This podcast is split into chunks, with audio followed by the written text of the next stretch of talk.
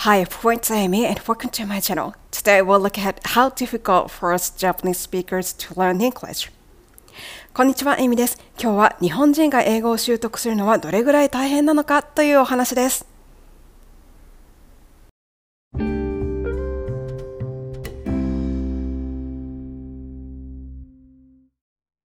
はい、ということで今日は最近ある生徒さんとレッスン中にお話が盛り上がったこんなトピックを取り上げてみたいと思います。日本人が英語を習得するのはどれぐらい大変なのかというのが今日のテーマです。はい、今回の先生、生徒さんはですね、勝間和代さんのファンでいらっしゃるんですね。勝間なんですよ。で、そちらの先生がこの間勝間さんの YouTube をいつものように見ていらっしゃったら、勝間さんが英語学習についてのお話をその日はされていたそうでそれを私に聞かせてくださいました。でその日の勝間さんのテーマが日本人にとっての英語習得どれだけ大変かというものだったそうです、まあ、それを聞いて私もですね方法と思いまして私の知っていることを先生にお伝えしたということがあったんですね。そして今日ここで私のその知っていることをお話ししてみようと思うんですけれどもその前にちょっと勝間さんの YouTube 触りの部分を皆さんと私とで一緒に聞いてみたいと思います。タイトルは日本人の英語学習が難しい理由です。それではどうぞ。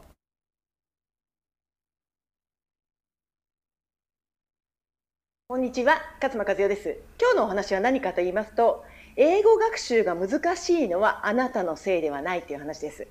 これ何を言ってるかと言いますと言語距離という概念がありまして日本語と英語とねむっちゃむちゃ離れてるんですよ。この言語距離というのは例えばですね韓国語と日本語って近いんですね。日本語と中国語もまあまあ近いんですよ。だって例えば中国語って漢字一緒じゃないですか。で韓国語って文法が近いんですよ。で発音もそこそこ近いんですね。それに比べると英語って文字が違うんですよ。発音が違うんですよ。言葉が違うんですよ。文法が違うんですよ。これね、超遠いんですね。実は対角線上ぐらい遠くて、まあ、英語の話者にとってですね、第二外国語として日本語を学ぶのは一番難しい言語の一つになってるんです。これはあの逆も全く同じでして、日本語の話者にとって英語を学ぶのはむちゃむちゃ難易度が高いんですよ。はい、こんな感じです。えー、どういうことをおっしゃってたかというと、韓国語や中国語は日本語と共通点になるものが多いというところから始められています。言語的距離っていう概念があってそれが近いので学びやすいんですよとおっしゃっています。でそれに対して英語は文字も発音も文法も日本語と全然違うので言語的距離が遠くて習得が難しいということをお話しされてました。はい、この動画、この先まだ続きますので、ご興味のある方はぜひご覧になってみてくださいね。日本人の英語学習が難しい理由、2022年の6月24日の動画になっています。さて、皆さんはどう思われましたでしょうか？この勝間さんのおっしゃってること、そうだなと思われましたでしょうか、まあ、これはつまり、何か他の言語との比較というお話ですね。例えば私たちが他の言語英語じゃないものを何か習得したいなと思った時その言語と比べて英語は難しいのか簡単なのかというような考え方なのかなと思います。でこれはですねそういう研究結果があるんです。それがなかなか面白いランキングなので今日はここでそれをご紹介してみたいと思います。えー、ある専門機関が作ったリストになります。その専門機関というのはアメリカの Foreign Service Institute という政府管轄の機関になります。日本語では外務職員局のように訳されることのある組織です。Foreign Service Institute。はい、頭文字を取って FSI というふうに呼ばれています。で、ここがどんな機関なのかというと、アメリカの外交官の方に語学研修を提供したりする学校を持っているような機関だということです。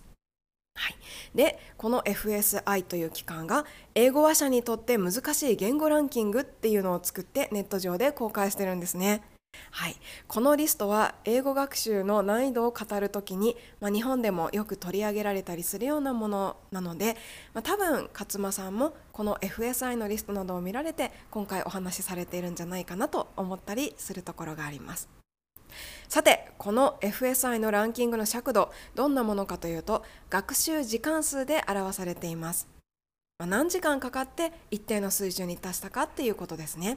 今回の水準は、えーとですね、その言語で仕事ができるようになるレベルということだそうなのでまあかなりハイレベルなところだというふうに考えることができるかと思います。その一定水準に達するまでに何時間かかったかでカテゴリーを4つに分けているというお話です、はい、でカテゴリー1が一番簡単。一番英語と言語的距離が近いっていうものが求められています。そしてカテゴリーが進むにつれて難しくなってカテゴリー4が最もハードという感じです。さてその中で英語がどこに入るのかというのが今日のハイライトですね。もうこれお話の流れで皆さんお分かりになると思います。はい。日本語どこのカテゴリーに入っているかというとそうですね。カテゴリー4に入るんですね。一番英語話者にとって難易度が高いとされるカテゴリー4に日本語は入っています。でこのリストの中には全部で66個の言語があるんですけれどもカテゴリー4に入っているのはその中で5個だけです。1つ目はアラビア語。2つ目は中国語の広東語。3つ目は中国語の北京語。4つ目が韓国語。5つ目日本語という5個になっています。でこの5つはスーパーハードランゲージという位置づけになっていて Languages which are exceptionally difficult for native English speakers というふうにホームページに書いてあります。つまり勝間和代さんのおっしゃっていることは正しいと言えそうですね。私たち日本人にとって韓国語や中国語は比較的距離が近い言語であると言えるので、まあ、比較的ですが難易度も高くないと。それに対して英語は最も言語的距離が離れていて最難関言語の一つであると言えそうです。ちなみに英語者にとっての一番簡単な言語カテゴリー1にはこんなものが入っています。デンマーク語オランダ語ノルウェー語イタリア語スウェーデン語とかですね、うん、やっぱり欧州の言語がですね近いんですね英語とは。えーと、大体どの言語もラテン語からの枝分かれというふうな分類になると思います。欧州の言語は英語に近いということですね。でこういう近い言語ならどれぐらいの時間数で習得が可能なのかというと書いてあります。600時間から750時間ぐらいのグループ学習でその言語で仕事可能になるということです。はい、これ本当ならものすごく早いですね。600時間なら 1, 時1日3時間学習したとしたら200日ぐらいということなので7ヶ月程度でペラペラになっちゃうみたいな感じですねはいもうすっごく早いですね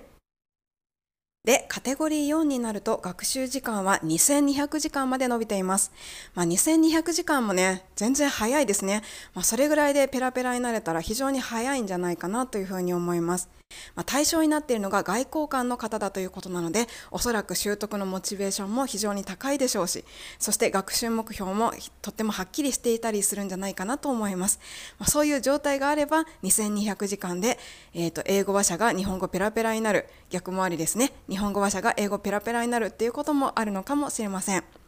さて、ということなので、ヨーロッパの方が英語を話せるのと、私たち日本人が英語を話せるのは全く努力量が違うんですね。単純に4倍ぐらい必要時間が違ってくるのかなというのがこのリストから見えてきます。それではまとめていきます。今日はアメリカの政府管轄機関 Foreign Service Institute が作った英語話者にとっての言語の習得難易度ランキングをご紹介しました。外国語の習得は母語からの言語的距離が近いほど難易度が低く、距離が離れるほど難易度が上がります。英語話者にとって日本語は最も習得が難しい言語の一つとされていて、それは私たちにとっての英語も同じだと思います。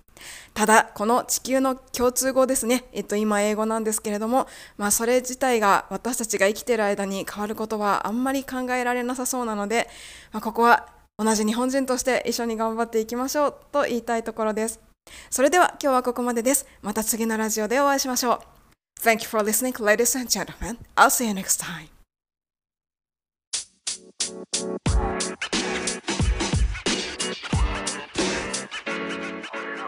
you know, man.